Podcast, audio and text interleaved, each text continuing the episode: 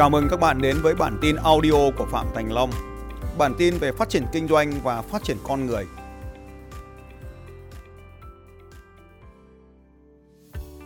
Chúng ta được chia thành 4 nhóm người khác nhau, mang 4 đặc tính tâm lý khác nhau. Nhóm đầu tiên được gọi là nhóm chinh phục, nhóm D, nhóm dominant, nhóm chinh phục mục tiêu. Cá tính của nhóm này là nhanh, mạnh, đi thẳng và quan tâm tới mục tiêu. Những người nói nhanh, những người mạnh mẽ, những người có tính kỷ luật, hoặc là sống, hoặc là chết, hoặc là đúng, hoặc là sai, hoặc là trắng, hoặc là đen, rõ ràng thì thuộc về nhóm D này. Nhóm vô cùng mạnh mẽ, nhóm của các vị tướng, mang trong mình tinh tế, cái tinh thần của những vị tướng, sự mạnh mẽ, quyết đoán, kỷ luật. Một nhóm trái ngược với nhóm này, nhóm S, nhóm của sự yêu thương, của sự bao bọc, của sự chia sẻ, của sự hy sinh, nhóm của sự cảm xúc mạnh mẽ, nhóm của sự hỗ trợ, của sự kết nối, của tình yêu, sự che chở. Những cái ôm là người nhóm này. Đặc trưng của nhóm này là quan tâm, chăm sóc, chia sẻ, thích giúp đỡ, quan tâm đến mọi người hơn cả bản thân mình. Đặc tính thích va chạm, chạm về thân thể, thích ôm, thích bắt tay, thích nựng, thích sờ đùi người khác. Và trái ngược hoàn toàn với nhóm D, họ là hai thái cực hoàn toàn khác nhau. Nhóm C, nhóm của sự tuân thủ, của kỷ luật, của sự chính xác, những con số. Đối với họ, mọi thứ phải chính xác tuyệt đối. Nhóm này kỷ luật vô cùng mạnh. Và nhóm thứ tư, nhóm I, influence, nhóm thích gây ảnh hưởng lên người khác. Mỗi nhóm tính cách luôn mang trong mình một điểm mạnh và điểm yếu, và cũng có mang trong mình những thiên hướng và thói quen khác nhau. Chúng ảnh hưởng đến cách làm việc, ứng xử và hợp tác. Nếu bạn muốn thành công trong cuộc đời và trở nên giàu có hơn cũng như hạnh phúc hơn, chúng ta cần một chút tinh tế và kinh nghiệm để thấu hiểu được hành vi của những người khác thông qua những dấu hiệu đó để xử lý với từng người. Phần lớn các mâu thuẫn đều tồn tại vì chưa tìm được cách hóa giải. Giống như để mở một cánh cửa thì cần một chiếc chìa khóa phù hợp. Và đó chính là thấu hiểu hành vi của 4 nhóm tính cách này. Ta sẽ làm quen một vài đặc trưng về nhóm tính cách. Nhóm D, dominant, là nhóm những người hướng ngoại, có xu hướng thống trị.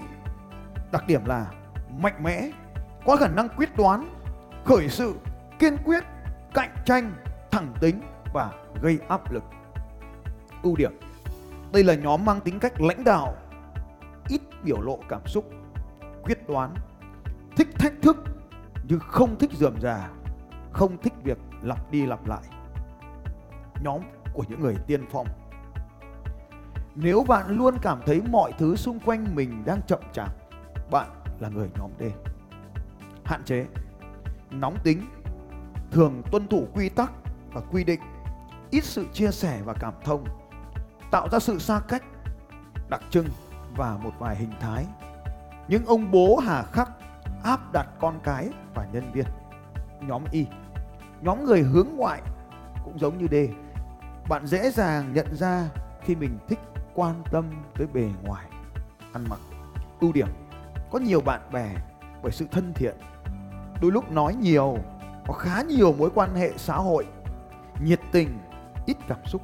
Khi tiếp xúc với người nhóm Y, họ luôn cởi mở, vui vẻ, hòa nhã, lạc quan, thích cái mới, sáng tạo, hướng tới con người. Khi nói chuyện, họ thường có xu hướng mở lòng bàn tay ra ngoài, hay cười và cặp mắt cũng biết cười.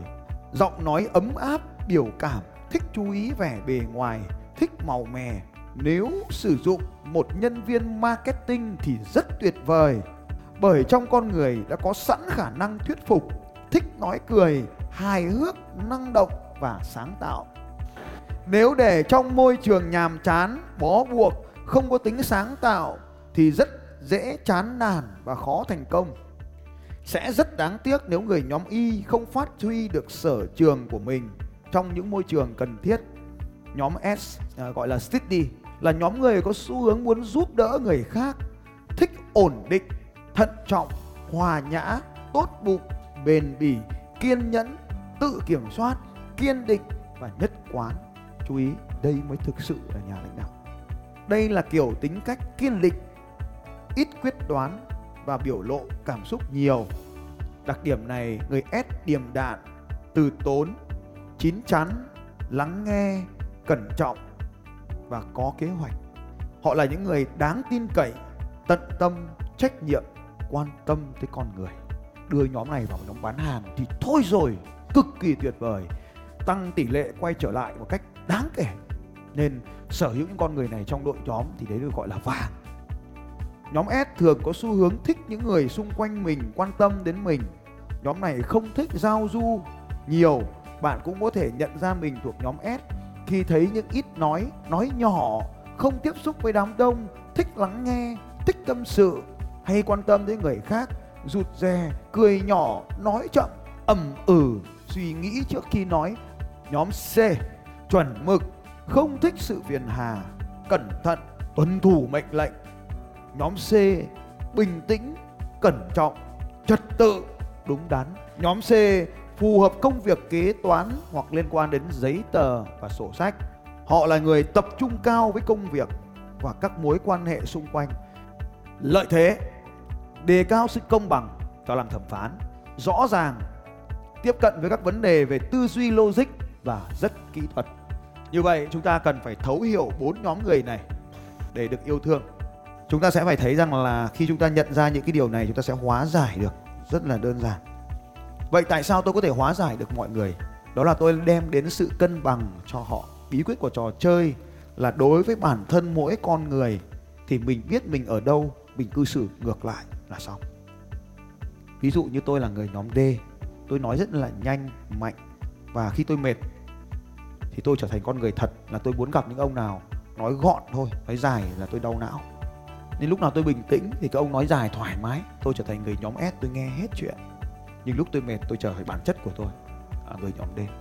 Như vậy trong bản năng tôi là người nhóm D, nhưng trong công việc có sự huấn luyện, tôi cố gắng tôi trở thành người nhóm S. Tôi mang trong mình dòng máu của sự mạnh mẽ, nhưng luyện tập để mình trở thành người yêu thương. Cho nên ai là người nhóm Y thì mình đi vào công tác kỷ luật, còn ai là người nhóm D thì mình đi vào sự yêu thương. Ai là người yêu thương thì lại đi vào sự nhanh nhẹn. Ai là người nhóm C thì lại nói nhiều lên. Đấy là cách mà chúng ta luyện tập mình làm ngược lại những gì mà chúng ta đang có khuôn mẫu đó. Phá cái thói quen cũ, tạo dựng thói quen mới. Đấy là điều đầu tiên. Cách thứ hai là trong đối nhân xử thế với những người xung quanh, như là xây dựng mối quan hệ với vợ, chồng, bố mẹ, con cái, hay là đối với đồng nghiệp, và đặc biệt nhất anh em mình là đối diện với khách hàng để bán hàng cho họ, thì mình lại cư xử tương đồng đúng với nhóm tính cách.